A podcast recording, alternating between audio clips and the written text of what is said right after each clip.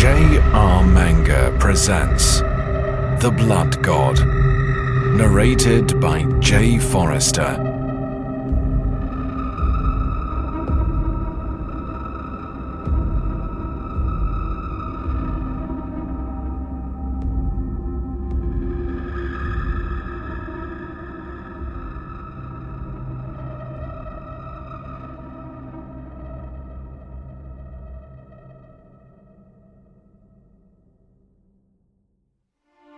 The Knight's Templar Trials. Trial 1. Receive the gift of Christ. Jesus' blood is on a simple white cloth that was used during the flagellation. If successfully ingested, the knight will be blessed with unique and supernatural abilities, increasing their speed, strength, and dexterity. Trial 2. Train in advanced combat and weapon techniques. These are grueling regimes that give minimal rest, pushing a person's body to its limits. Chapter 1. Tavern of the Dead, July 1944. Sunset. "Tell me again why we can't just kill these fuckers here and now, eh?" wondered Peter, with a frothy beer in his wooden mug. "Because we need to wait for the bishop, and we need to understand these familiars to better understand their master," replied Virgil behind the dusty counter, pulling a pint for himself. He turned to look at the seated Japanese man that was covered in darkness. "Jubei, you want one?" Although the man was blacked out, Virgil could see him nod.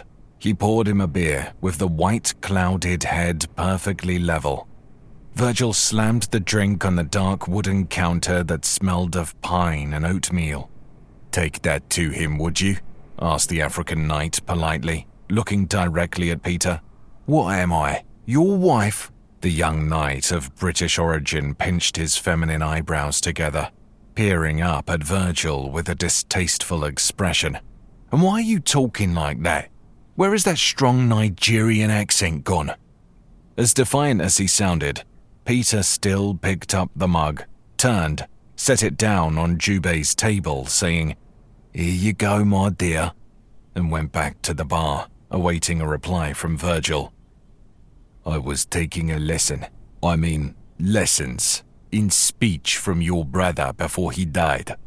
He was adamant about correct pronunciation.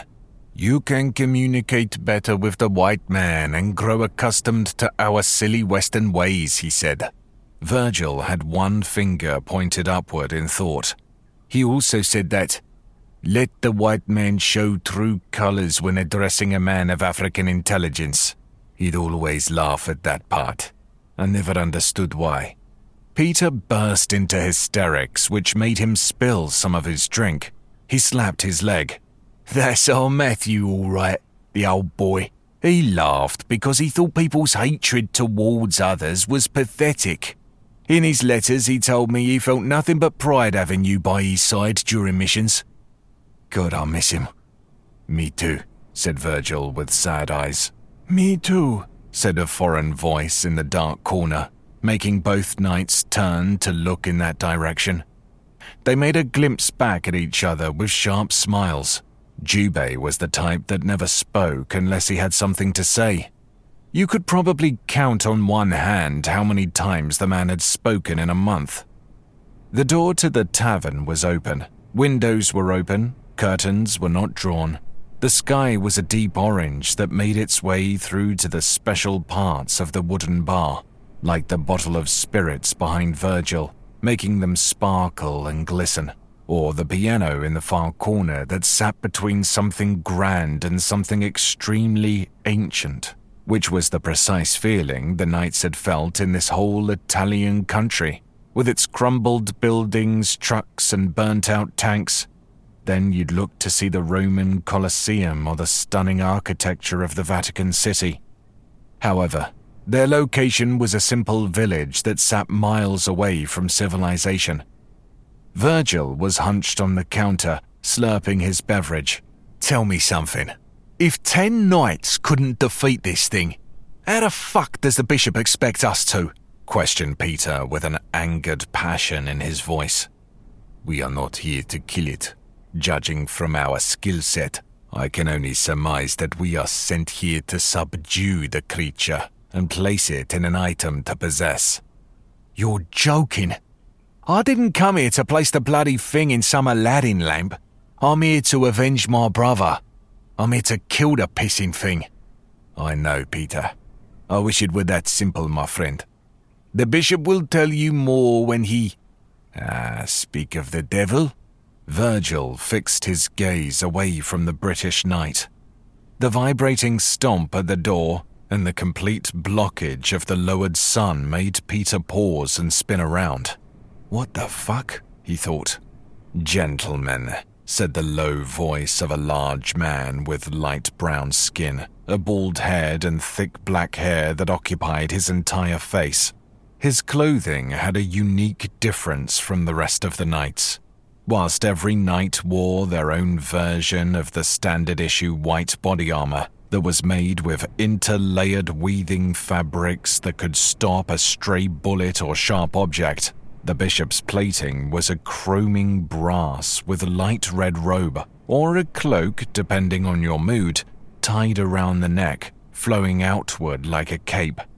Under his right arm was a steel medieval Roman helmet with a brass faceplate. It looked brand new. Anyone could have mistaken the thing for a dull mirror. Look at this fancy cunt, thought Peter, as he could see small golden crosses woven into the cloak's fibers. The bishop stepped over the corpses to reach his alcohol destination, accidentally stepping on the tanned hand of a native that shares his ancestry. The subtle crunch made Peter shudder. What a mess, he said, leaning on the counter, placing his helmet upon it. Peter frowned and looked the bishop up and down with an analytical glare. Where's your weapon? My body and my soul are my weapons, my son. Son? Who the fuck is he talking to? I'm no one's bloody son. I bloody hate it when people talk in riddles. Ah, you must be the infamous Peter Hub. A pleasure. Patronizing bastard. Tales of your missions are quite legendary. Is it true you held off a general alone until reinforcements arrived? Who's been flapping their bloody gums? Peter turned to Virgil, who knew the look instantly. He just shrugged and looked away. I'll get you for this. Yes, it is true. What's that got to do with... Ah, excellent, my son. Truly, praised the bishop, cutting off the British knight who narrowed his silver eyes in response. The nerve of this guy. Would you like a drink, bishop? Asked Virgil, smiling. I certainly would, young man. Make mine a scotch with plenty of ice, my boy. The bishop twisted his body to face the dark corner. Both he and Jubei exchanged an unnoticeable greeting. He grabbed a stool, but the one he touched was covered in dry blood, so he picked up another one and seated himself, fidgeting so that he got the right angle for comfort. While chainmail armor was more practical in combat, it was the least practical in everyday use. The bishop gulped his liquor, asked for another, and then emptied his glass quicker than the time it took for Virgil to finish pouring. For some reason, this impressed Peter. Come round and be seated, my son, said the large armored man staring at Virgil behind the bar. The African knight moved and maneuvered so he wouldn't step on the sprawling bodies, then sat at Peter's table. What's this all about, bishop? Peter's patience now worn completely thin. I apologize for the cloak and dagger performance, gentlemen, but confirmation was needed, and I will not send more of my knights to their deaths. I also had to check the other buildings for corpses. Time is short, and dusk will be upon us soon, so I will be brief. The bishop locked eyes with Peter, which made him frown. Your brother was an amazing man, Peter. And though he was your brother in blood, he was mine in spirit. and I still mourn his death, as do many others in the order. Rumors of vampires have spread over the years, which you all have had dealings with one time or another, but only a few have dealt with a true vampire, a pure blood, a noble, so to speak, and fewer still have ever met the master of the vampire race. Peter couldn't contain his laughter. He sat his arm on Virgil's shoulder, but stared at the bishop. "What a load of rubbish. Bloodsuckers are real, I admit, but a master is utter poppycock. Dracula, ooh." He tapped Virgil's shoulder, thinking his childish humor would be mirrored. It was not. Instead, Virgil slit his eyes and shook his head disapprovingly. "It is true, Peter. There were two entities among the order no one believed to be true until it was too late. That being the demon that possessed Jack the Ripper and Dracula," disclosed Virgil with a deep and serious tone. "Bloody hell," thought the British knight. "Peter, I understand your reservations, but I would not speak on such things if they were not true. You of all people should have an open mind to such unholy beings." Peter nodded at the bishop. "Good. Well, as I was saying, Dracula is in fact real and very much alive today. I have met him, and I have fought him. I would say that his family of nobles equaled the power of a demon general, but he is on another level entirely. Now, I would say this because this is all relevant to our current crisis." The bishop got up and walked around the bar, pouring himself another scotch, clocking his eyes to the darkening sky. "You all know how we operate. We follow our noses when it comes to the external scum, but vampires hold no scent. They cannot be tracked. So we must follow clues, rumors, and a trail of corpses until we reach one. Unlike externals, these abominations work like an army, a network, if you will, or like the demons of hell with their hierarchy system. But one failed attack, and they fall back, assess where they have gone wrong, and proceed with more caution and intelligence, making them nigh impossible to catch. However, a new rumor reached us. Folks were coming back to life, graves were being unsettled, people entering the forest leading up to this village would never return. And worst yet, tales of bodies being drained of blood would be scattered around the woods. In the night, that body would be gone, but in the day it would be seen laid out somewhere in a location not far from its original spot, like someone had moved it, or it had moved and returned there itself." Virgil and Peter looked at each other nervously. They didn't like where this was going. "Another drink?" The men nodded so fast it was like their heads were shaking. The bishop poured and walked over to their table, handing them another set of filled mugs. He walked behind the bar again and could see that Jubei was still taking his sweet time with his ale. As you can imagine, this odd behavior had an air of vampirism to it. As externals eat their prey, they never turn. Well, there's never enough of the victim to turn. Anyway, we sent a knight to investigate, and he was never seen again, God rest his soul. Unless he was dealing with a general, which would have smelt, it didn't make sense. So I ordered 10 holy knights to investigate these strange events. None were happy about this. Most, including your brother, thought I was over-exaggerating with my concern. Peter could not believe what he was hearing. For weeks, it was like his brother's death was a complete mystery. No one had answers. He couldn't grieve properly. He couldn't mourn the loss of his loved one. Just the anger crept in, and that anger was filtering to the order he served. The vow he'd taken with his brother was something he felt proud of. It was like his faith in God was a light that shone in his sibling, and when he died, that glowing light of love was slowly becoming dimmer. Only Jubei and Virgil kept him going, kept his faith strong.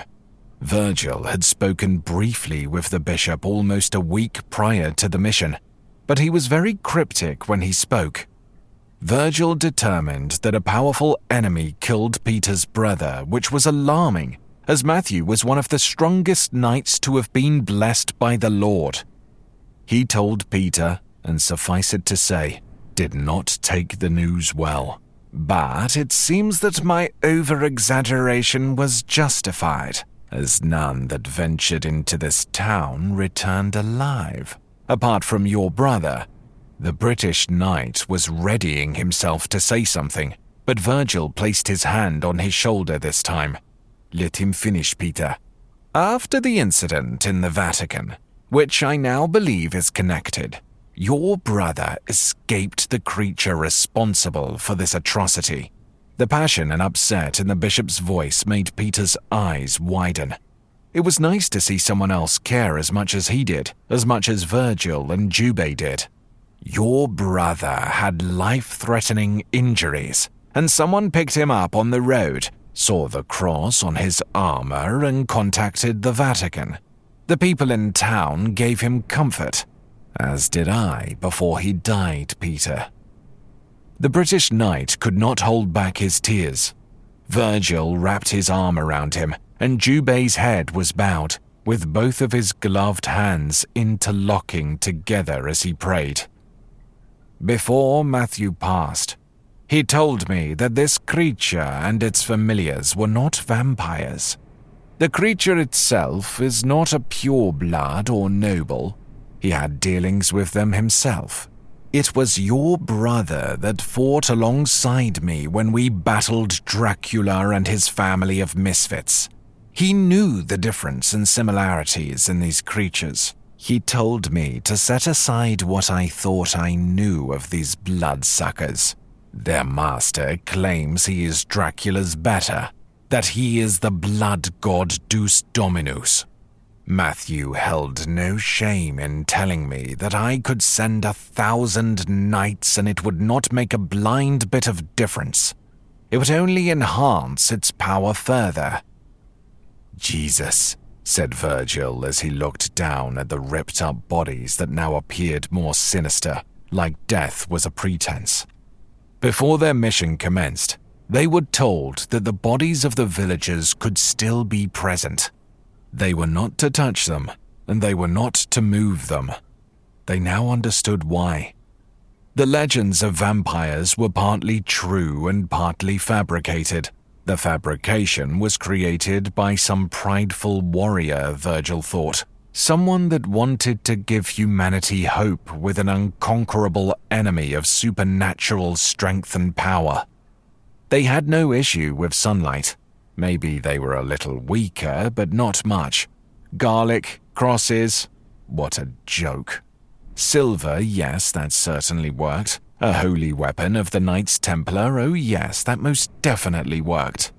Yes, they looked beautiful, their tone becoming paler or darker depending on their heritage, but their skin would be as flawless as an infant. Its texture would be smooth, soft, and equally as cold. At night, well, that was a different story. At night, they could choose to keep their stunning visage or transform into something far more demonic and animal-like. None protruding snouts, scarlet eyes that bulged out of their sockets, ears, wings, and canines of a bat. Hence the fables and massive misshapen bodies that are at least 2 feet taller than the tallest man. And let's not even think about the nobles, with their forms and abilities differentiating like the breed of a dog with a strong pedigree. Externals work alone. They possess a human and act in direct correlation to the sins of old, which makes the godless bastards predictable. But vampires work as a unit. They are calculated, smart, driven, and their scent is completely masked. Only the smell of blood on their tongues make them detectable. They are by far the Knight's deadliest enemy, and their numbers are growing with each passing day. So to have a new adversary that shares the vampiric gene, this was the most disturbing discovery indeed. Bishop, why do they need to sleep in the day? What is this blood god you speak of? Asked Virgil with a hard swallow. Look, they're waking, announced Peter, gulping at a man whose broken arm was twisting back into place, with fatal injuries around his body closing up. Do you see their wounds? These were once killed by the previous knights. Now you see the problem, and why they are more threatening than the regular vampire. These familiars are nobles in their own right. The bishop walked to the front of the bar, eyeing the twitching female that looked exactly like the picture sat in between the bottles on the bar shelf. The top part of her head was sliced off, and there was a nasty stab wound in her chest that made a small bloodied hole in her yellow blouse. He lifted his heavy metal boot and stomped her head into a red mash of muscle, bone, and ichor. Virgil and Peter shot up, knocking over their table and chairs. Before any of them could speak, the bishop continued, I crush her head now, and depending on how much blood she has drunk, will determine how well she heals, meaning if little Madame's thirst was particularly ravenous, she would use that blood to heal even this. He took his massive foot away, wiping the gulpy mush off the bottom of his armored boot. These vampires, gentlemen, are truly, and I mean truly, immortal. Peter counted 7 bodies that were rising. Oh, bloody hell. I will utilize your abilities accordingly, as we must conserve our strength for the fight to come. We will wait outside whilst Jubei deals with these infidels. Watch how they move, as their strength is not far from a pureblood's.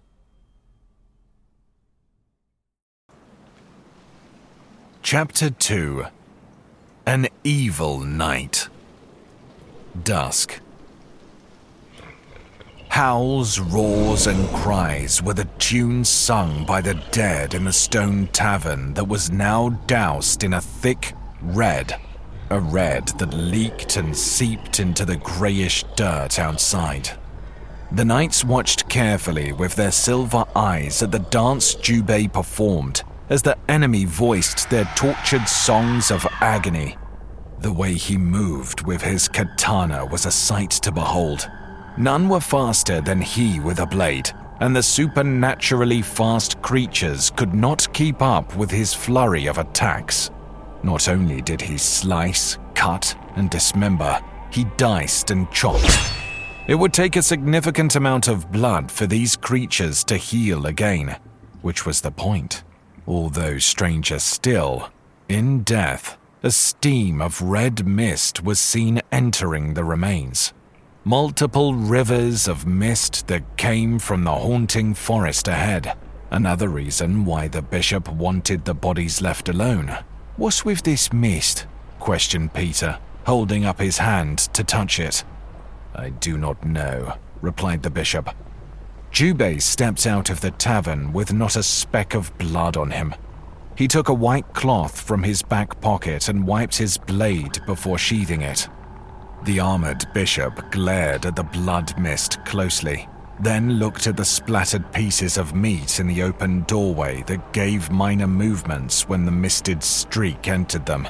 Ah, all is clear now. Indeed, we do have a serious problem here. What is it, Bishop? Asked Virgil apprehensively.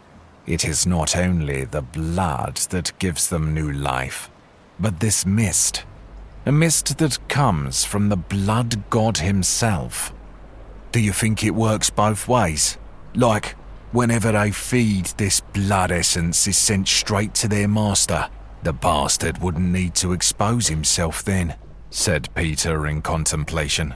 Virgil smiled. This was the Peter he knew and loved. When his anger subsided, the man was a genius. A worthy theory, Peter, and one I am inclined to believe, judging from the evidence. That evidence being that only Matthew and our brothers had laid eyes on the Blood God. You are correct. He does need to expose himself when he receives a fresh supply of food by the minute.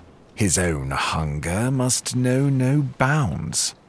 Their armored leader turned to the dark forest.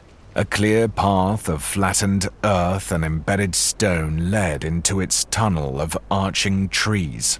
Its branches of non-pleasing shapes moved with life against the silent wind. The night was a breath of ice, too cold for this time of year. A profound evil was upon them. The mist filtered the skies and the stars in a rosy haze. They know we are coming. We must prepare our bodies for the movement of these creatures. We will use these familiars to train before facing their master. The bishop regarded Peter. Assess our next call of action, my son. The British knight glimpsed at Jubei and Virgil before responding. Well, I think one of us should scout ahead, bait them, and draw all of them out right to us. Use the village as a choke point. We're surrounded by high mountains, so they would fixate in one position. Jubei would have enough time to recover, and we can fight as a unit. But if one of them is more powerful, then I believe in order to adapt, we should take equal turns fighting it. I don't bloody know. Peter looked away from his comrades and stared up into the mist that had a scent of copper and raspberries. How the heavens have truly blessed us with a miracle this night. I have heard of your intellect, but to witness it in the flesh, well, I am utterly mesmerized, my son. Peter's cheeks went bright red. Jubei and Virgil sniggered. What are you two sniggering at, eh? The bishop couldn't help but give a minor chuckle. I shall scout ahead, announced their armored leader. Virgil, I want that sword flying past me as I bolt to you. Yes, Bishop. Peter, I want you jumping from rooftop to rooftop. I want you moving behind those houses. They cannot flank us, understand? Yes, Bishop. Jubei, do what you do best. The Japanese knight gave a quick bow. The bishop clicked his helmet into place, then walked away, with his shined armor making a distinct metallized sound of a heavy tin man. His cloak flapped against the eastern wind. The knights could have sworn the noises in the forest were getting louder as he approached. How in God's name will he bolt anywhere with that bloody armor on? A question was thrown out for either brother to answer. You'll see, said Virgil, grinning. Chapter 3. In-house training. Nightfall. Bloody hell. Sounds like the Allied forces are in there, said Peter in preparation, wrapping a specialized bandage cloth around his sharp axe. Ground-shaking bangs were heard and felt. Branches gave a reverberating crunch and the thick trees were seen falling in the distance. I think the bishop is enjoying himself a little too much. The man lives for the fight. Virgil released his long silver sword that held Latin engravings of Holy Scripture on the blade, a feature every holy weapon has. His sword had a stunning cross guard that curved at the ends with black wood cocooning the connecting metal grip. Said Jubei in agreement. His eyes closed and his legs crossed as he sat in a meditated state next to his brothers. Bang! Bloody hell, they're getting closer! Peter frowned, then turned to face Virgil. What kind of knight is the bishop? I forgot. You were knighted by your brother. Matthew, me, and Jubei were knighted and trained by the bishop. He doesn't look a day over 30, but I know he is very old, and one of the first. So his whole armour is a holy weapon. I get it now. But that armour is Roman. Meaning what? Meaning, what if he saw Jesus himself? What if the knights were founded with him and Christ? What was that word you used? Poppycock. Peter scowled at his companion, but shook his head. Guess you're right. By the way, when can I use your sword? It looks all shiny, and I want it. Peter, you know how holy items work. They can only be used by the knight it has chosen. Your bandaged cloth can turn most things into a holy weapon, can it not? Yes, it can, but I still want yours because it's shiny. An erupting laughter came from both knights, which surprisingly included Jubei. Well, I'll better get to high ground. Be safe, brothers. Peter turned 180 degrees and ran, gaining momentum before springing onto the roof of the southwest house. Be safe, brother, whispered Virgil. The shooting speed of the bishop in that heavy armor had Peter's mouth open in full, though it was not only the bishop that caused this, but the wave of new vampires that followed out from the shadowed forest behind him. They were extremely fast and agile, jumping from tree to tree like ninjas. Some were natives and some were clearly undergoing a demonic transformation. Their foreheads were splitting open and leaked a thick mist. At least 100 Blood God warriors. The hidden engravings in the bishop's armor now glowed a crown gold and seemed to have gotten brighter in his forearms. A swarm leapt above his head, and he leapt himself in return, but twisted in midair and smashed the ground, dragging one of them down with his mighty fist before pounding the stone dirt.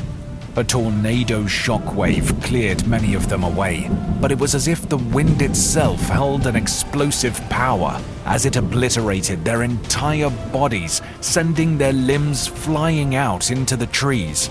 In fact, 2 of the trees were destroyed at their base, causing them to avalanche down and crush the advancing army of undead fiends. The rest flew around the bishop. Some were dashing into the street, and some were sprinting onto the rooftops. Virgil stood ready on the right and Jubei on the left, both leaving a gap in the village centre. Virgil aimed his sword at an angle like a rifle, lifting his elbow, firming in stance, and then his blade shot out like a bullet of a gun, extending the blade to an immeasurable strength, screeching the sound of a train emergency braking. It entered the chest, heads, and torsos of at least 15 monstrosities, but many dodged. This did not save them, as the sword rushed back to him, slicing more on its return. The bodies would burn from the mere touch of his relic item, but it was obvious that a wound must be inflicted in key parts of their bodies. Peter's hands radiated a brilliance of blue aura. His cloth bandage had a loose end that elongated for distance. Holding the cloth end, letting the axe swing, he spun his axe as he moved, wasting away any that came within his space. A native that was bigger than Peter held out his hands to grab him, and only his shoulders were left by the end of his bloodlusting lunge. Peter made sure to slice away the bastard's head. His weapon acted like the propellers of an airplane, with its hurricane force and mutilating capability. The tiles on the roofing could not hold the weight. He could feel them giving way, so he jumped whilst waving his dicing axe all around him.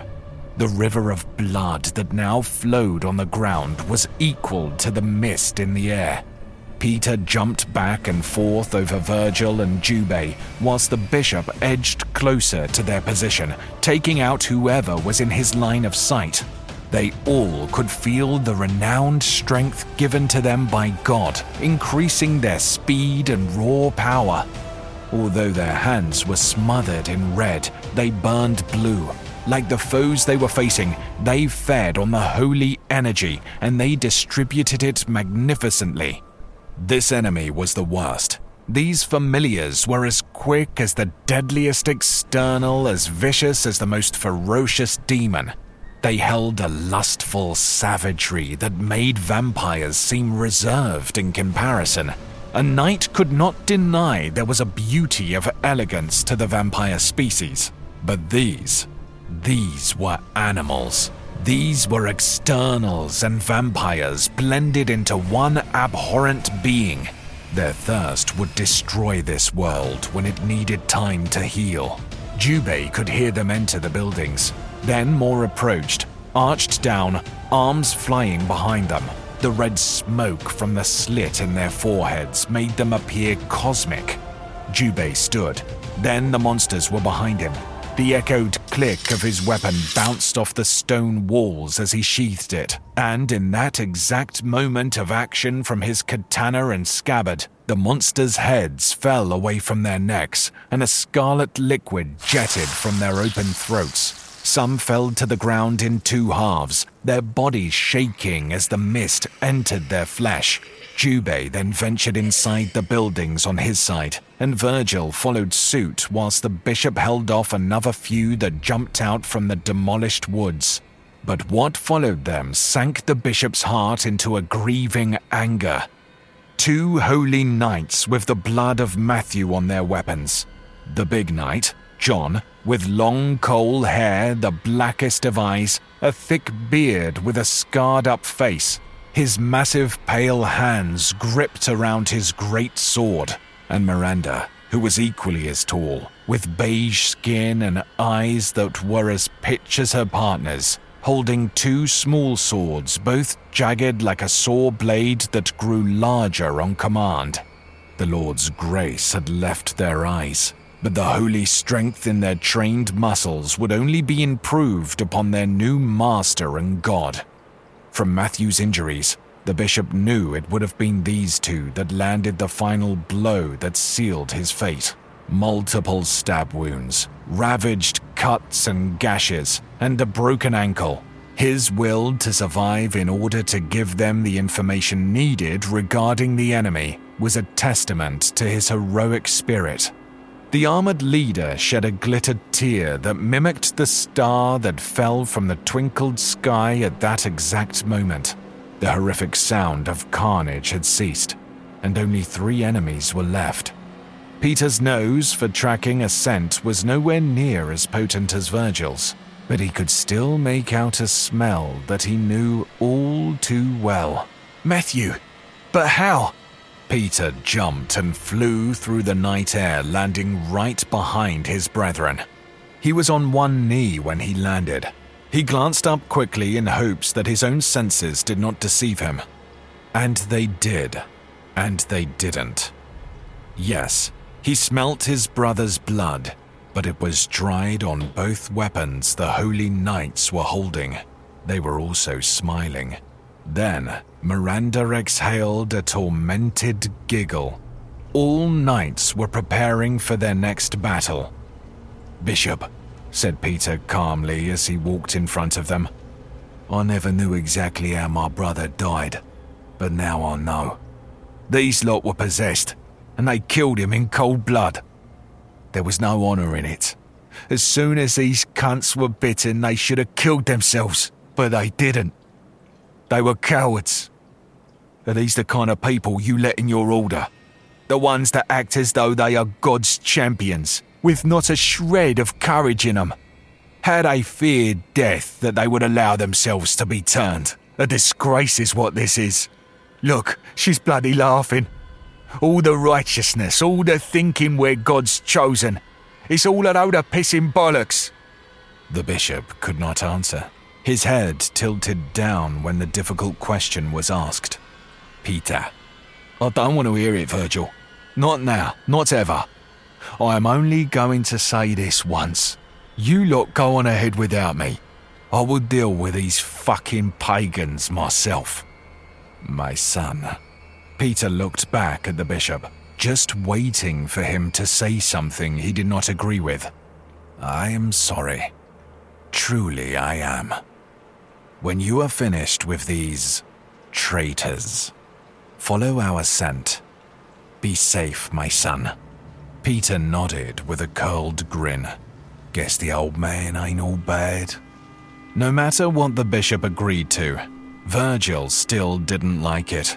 It took a confirming pat from Peter to say that he would be okay. "Be safe, brother," said Virgil in his heartfelt sorrow. "Be safe, brother." And all stared at Jubei, thinking the words came from a ghost. A pat was also given to him. "Right, off I go." Only graveled earth stood between the end of the village and the forest. Peter made his approach. "Oi, I will be your opponent this evening, and I'm going to be the death of you lot." John and Miranda froze their eyes on the British knight. Although only Peter would realize this, conscious thought electrified the brains of the enemy that stood before him. The thought that crossed their minds was, "Kill and turn this brazen knight.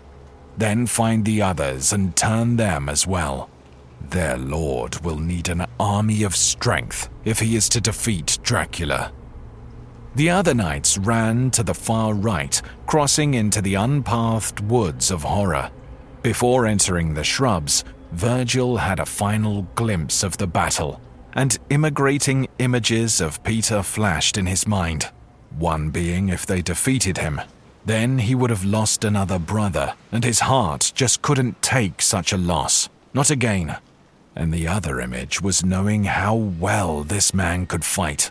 Being so young, he has the ability to rival the bishop's fighting prowess, but the second image in his mind overlapped the first, because if Peter turned, then the Blood God would have one of the strongest knights in his arsenal, one with untapped potential.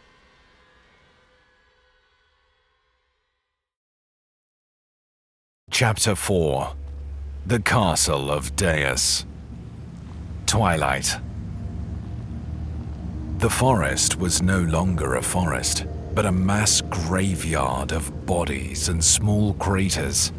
As they followed the streaming river of mist above their heads, Virgil had burning questions that had to be answered. "Bishop, you are holding something back from us about this Blood God. No more secrets. We deserve the truth if this will be our resting place." Virgil's persona had completely changed. His own anger was forming in his soul. "You are right, my son. You deserve to know everything." They were walking fast, gaining lost stamina, but they wanted to reach their destination quickly, so they picked up the pace, moving to a semi-jog. I do not know the details, but the part of Deus's power was sealed in a cloak, which was found somewhere in the Middle East. Someone would wear the cloak and it would drain their life force. I conclude now that it was gaining energy.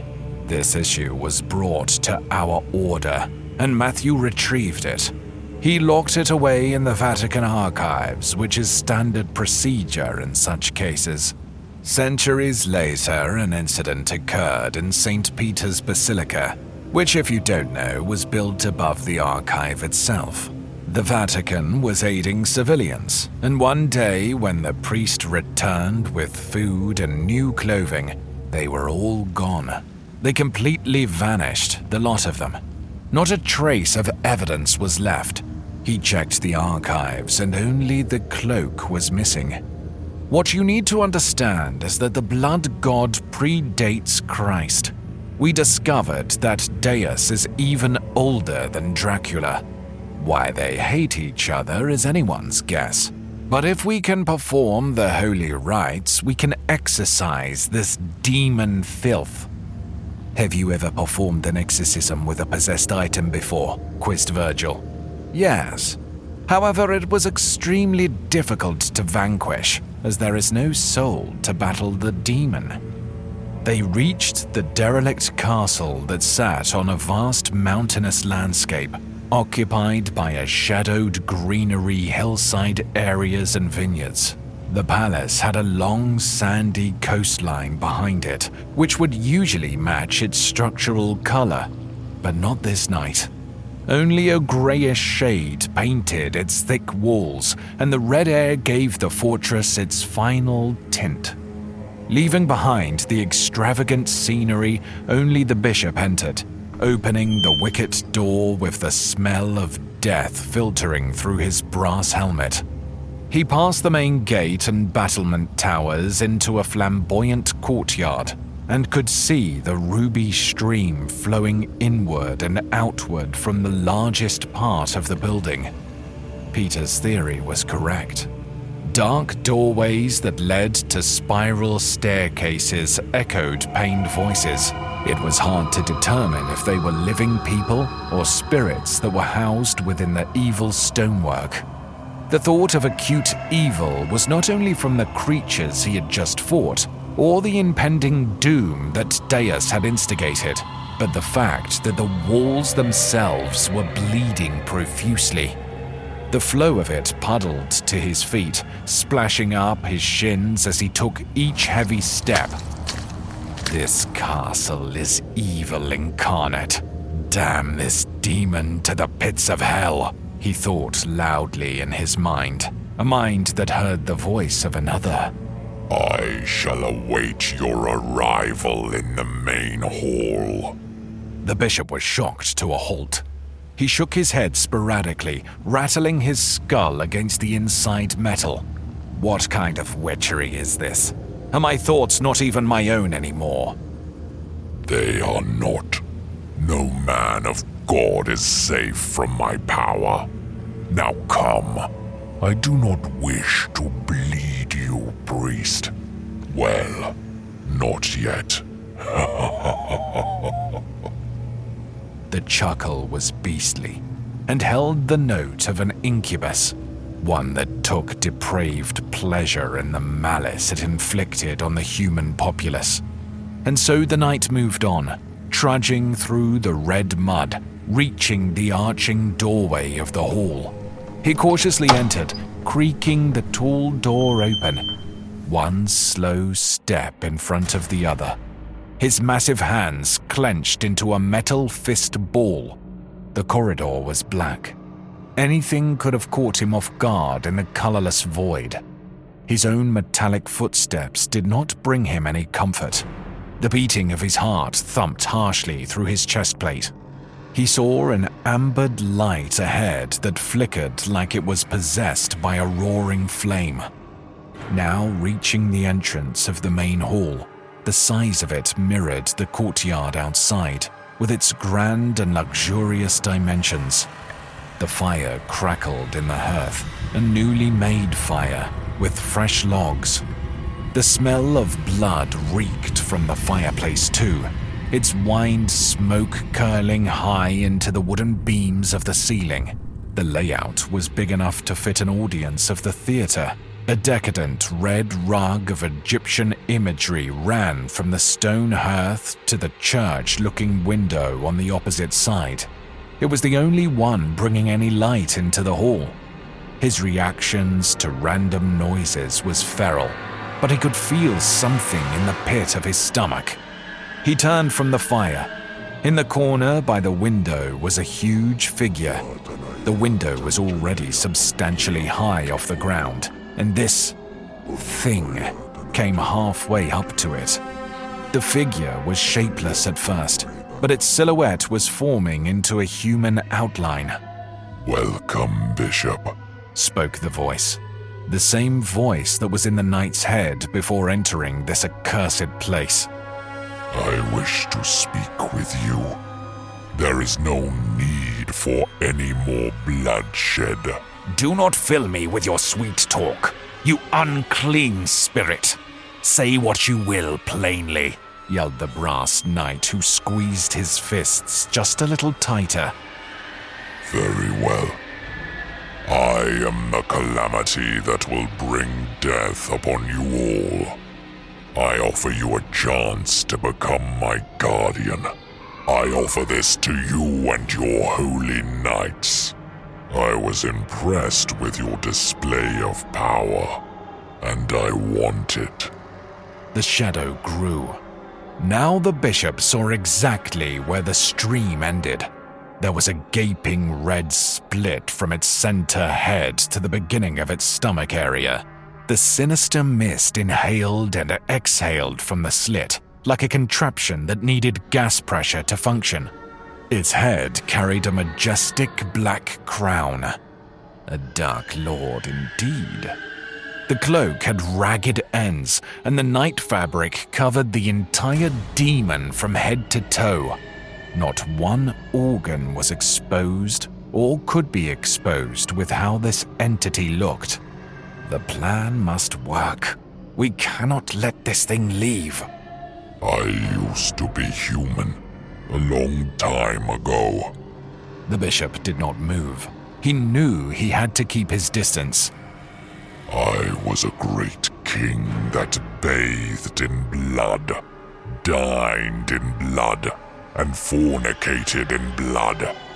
I sought ownership of this world even then, and for my devotion I was bestowed an immortal power from the great Lucifer himself.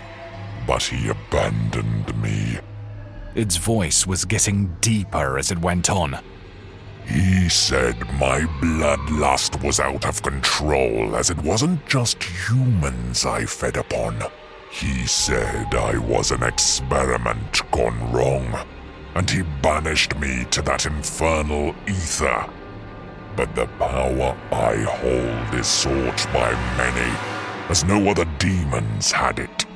So, Satan created Dracula from my own blood. The audacity of it." "Keep monologuing, you bastard." "I will feed on this Dracula next. I will feast upon his pale flesh. I will bathe in the blood of the innocent, the pure, the mothers and their babies," whispered the Deus in a snake-like hiss. The changing pitch in his speech had made the bishop frown multiple times during his sadistic declaration. "But I get ahead of myself. What say you to my generous proposition, mortal?" "I say your thirst is your greatest strength and your greatest weakness.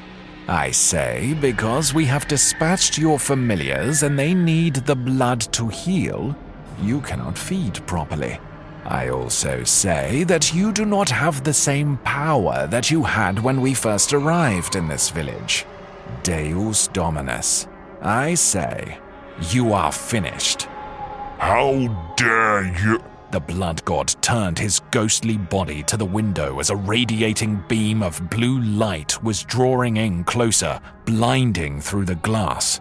The symbols on the bishop's armor glowed, and he rushed at the demonic figure that was now doused in light. It belched a gut-wrenching screech, shattering the glass before the stone crashed through from the other side.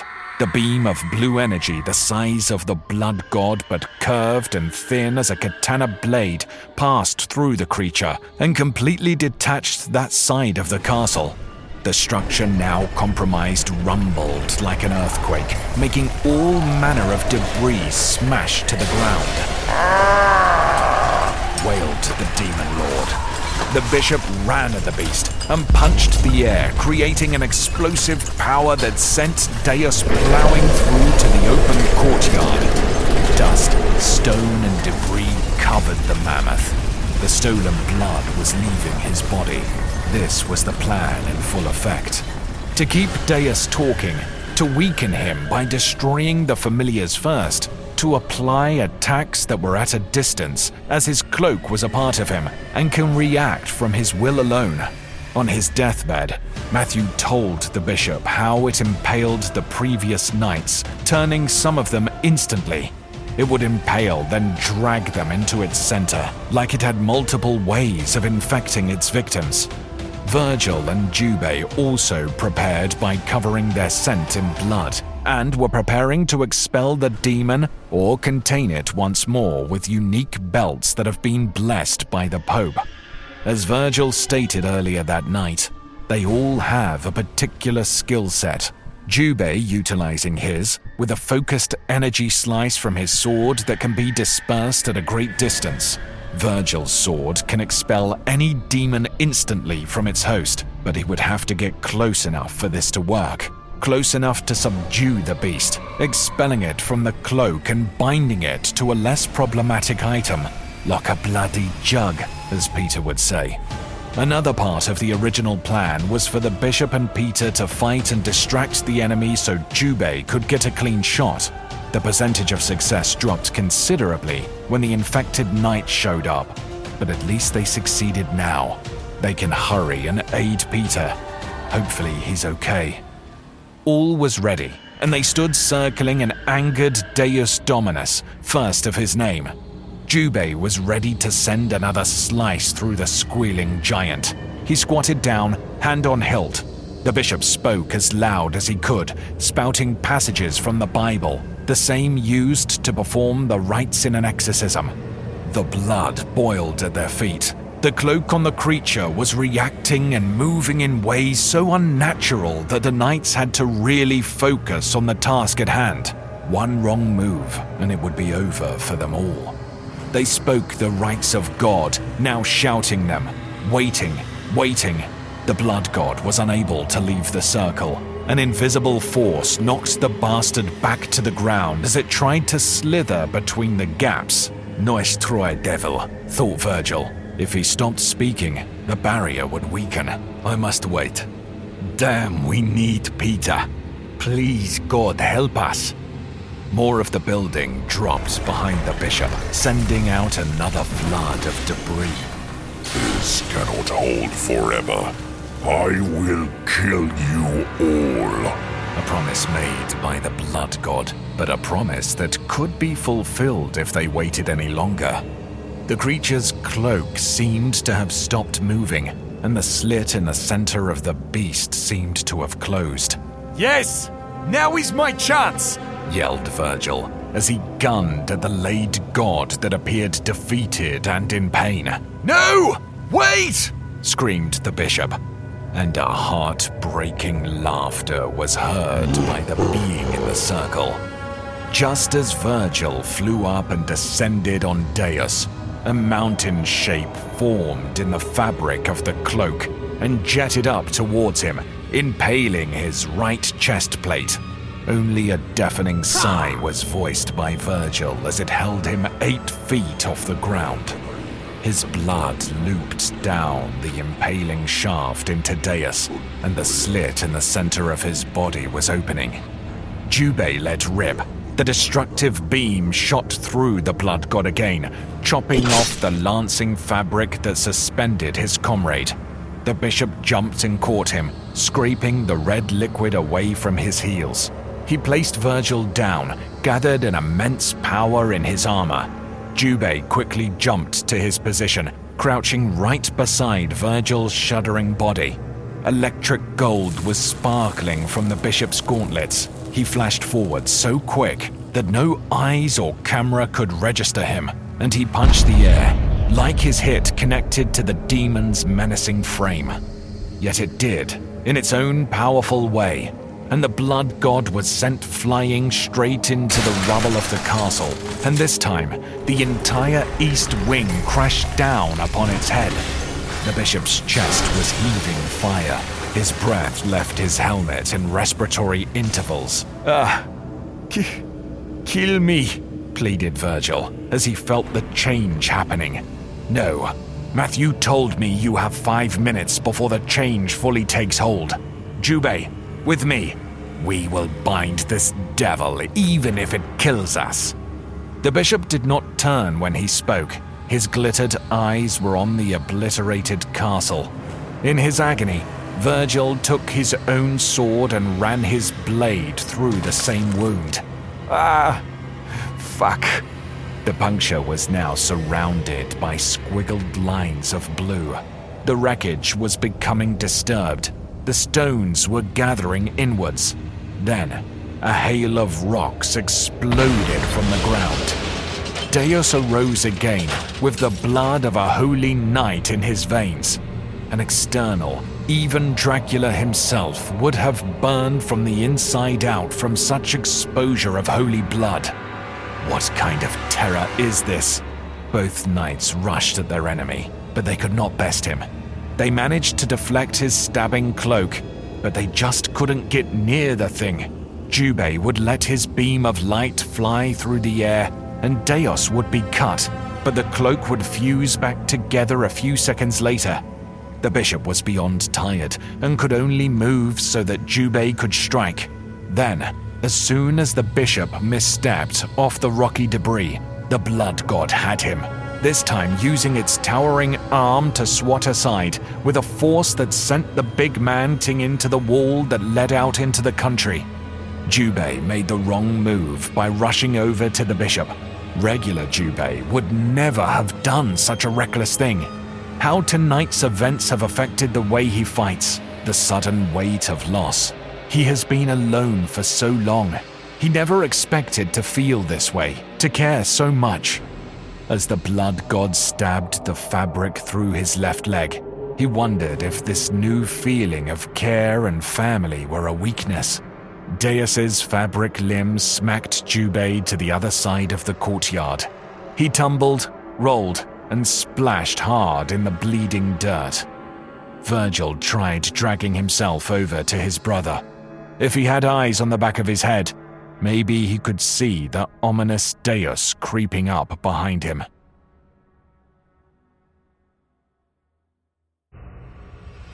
Chapter 5. The First Spectre.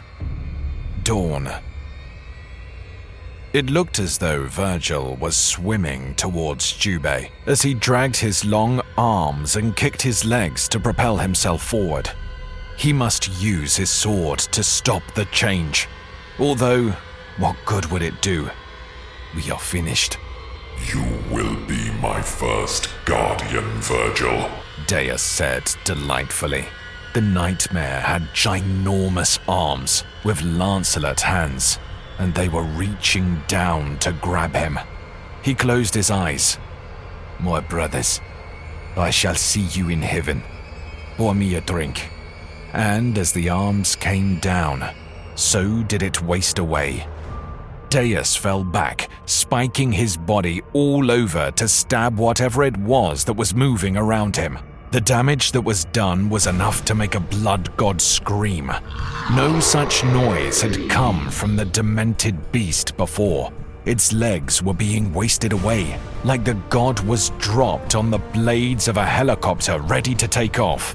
Curse you! Curse you! I'm going to eat you slowly. Then its head was diced away from the nape. This unstoppable force moved around faster than the spikes could jet out from the cloak, moving in all the demon's blind spots. The blood god was completely helpless. Virgil couldn't clock its movements. It was too fast, and the blood and dirt was stinging his eyes. He got to Jubei's quivering body and stabbed his leg. I'm sorry, my friend, he said reactively, thinking a scream would come. Jubei didn't even cry out, because he focused his pain to watch the god of vampires drop to his knees. With half its body sliced away and its severed frame collapsed before his eyes, Virgil spun his body around and saw a rotating axe return to its owner, nowhere near the size of the flattened god, yet he used that to his advantage. Truly incredible. The armored knight thought this as he walked over to him. Are you okay, my son? The pain of a broken rib was heard in his voice. I should ask you that. It was Peter, covered in cuts and bruises. He did not sound the same anymore. He was strangely cool, controlled. Why did this worry the bishop so much?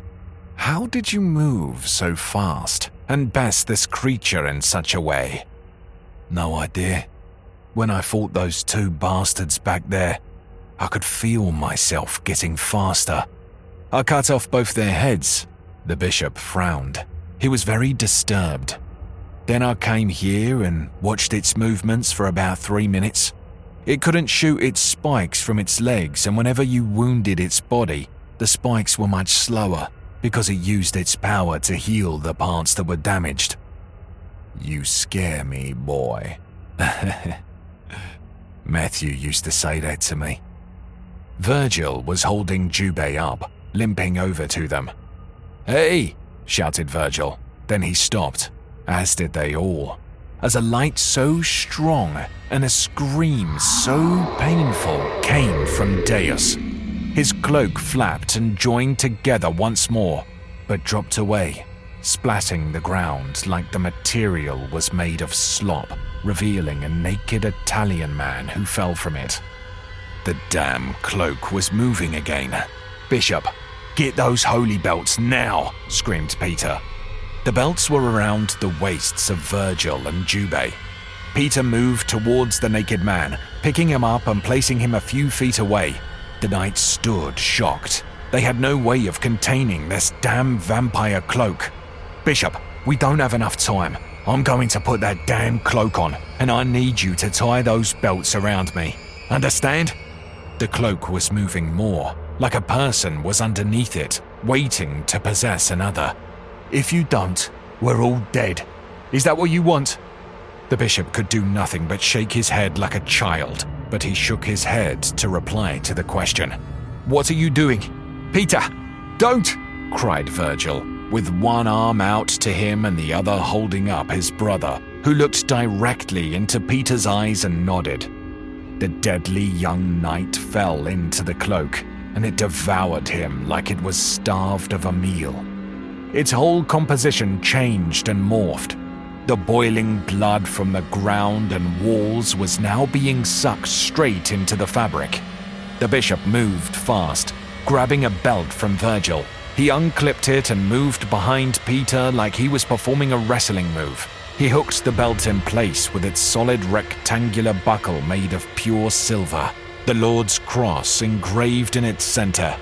Now the sound of Peter was heard. Virgil and Jubei were so close that if the cloak attacked, they would surely be struck again. Part of the cloak tore away from the head. "It's working!" hollered Virgil. Jubei unbuckled his belt quickly and threw it to the bishop. He wrapped and clipped it around the young knight's chest, just below the other one. Peter's body moved like he was being attacked, his voice of pain traveling for miles in all directions. Then suddenly, almost abruptly, it all stopped. Peter fell to the ground, and the final drop of surrounding blood was fully absorbed by the demonic cloak. The bishop made no hesitation when going over to him. He knelt and removed ragged clothing from Peter's face, clothing the previous owner was wearing. The jet black cloak looked completely different, with a high connecting collar that coved around his neck and lower jaw. His skin was now the tone of snow, not just in its appearance, but in its touch as well. His short brown hair had turned to the color of the night sky. It was also longer in length, as it was now down to his knees. He moaned and then opened his eyes ever so slowly. Then a loud groan came from the naked Italian who awoken, cursing and asking in his native tongue if they were the ones that took his garments. "How dare you wear the Lord's clothing, you godless animals! I hope the Germans shoot you," he said before spitting on the ground and making his exit. "How do you feel, my son?" asked the bishop, hosting a thankful smile, appearing overjoyed that his comrade was still alive.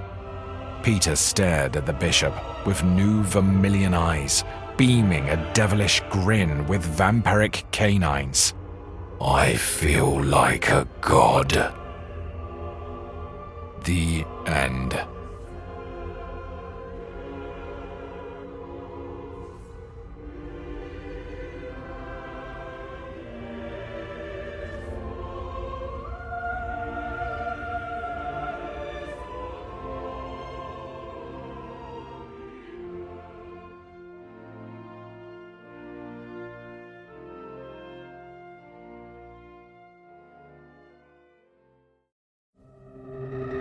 J.R. Manga presents The Blood God, narrated by Jay Forrester. Copyright 2022 by J.R. Manga and VHS Reader. All characters and events in this publication, other than those in the public domain, are fictitious, and any resemblance to real persons, living or dead, is purely coincidental. All rights reserved. No part of this publication may be reproduced, stored in a retrieval system, or transmitted in any form or by any means, without the prior permission in writing of the publisher. The publisher is not responsible for websites or social media pages or their content that are not owned by the publisher.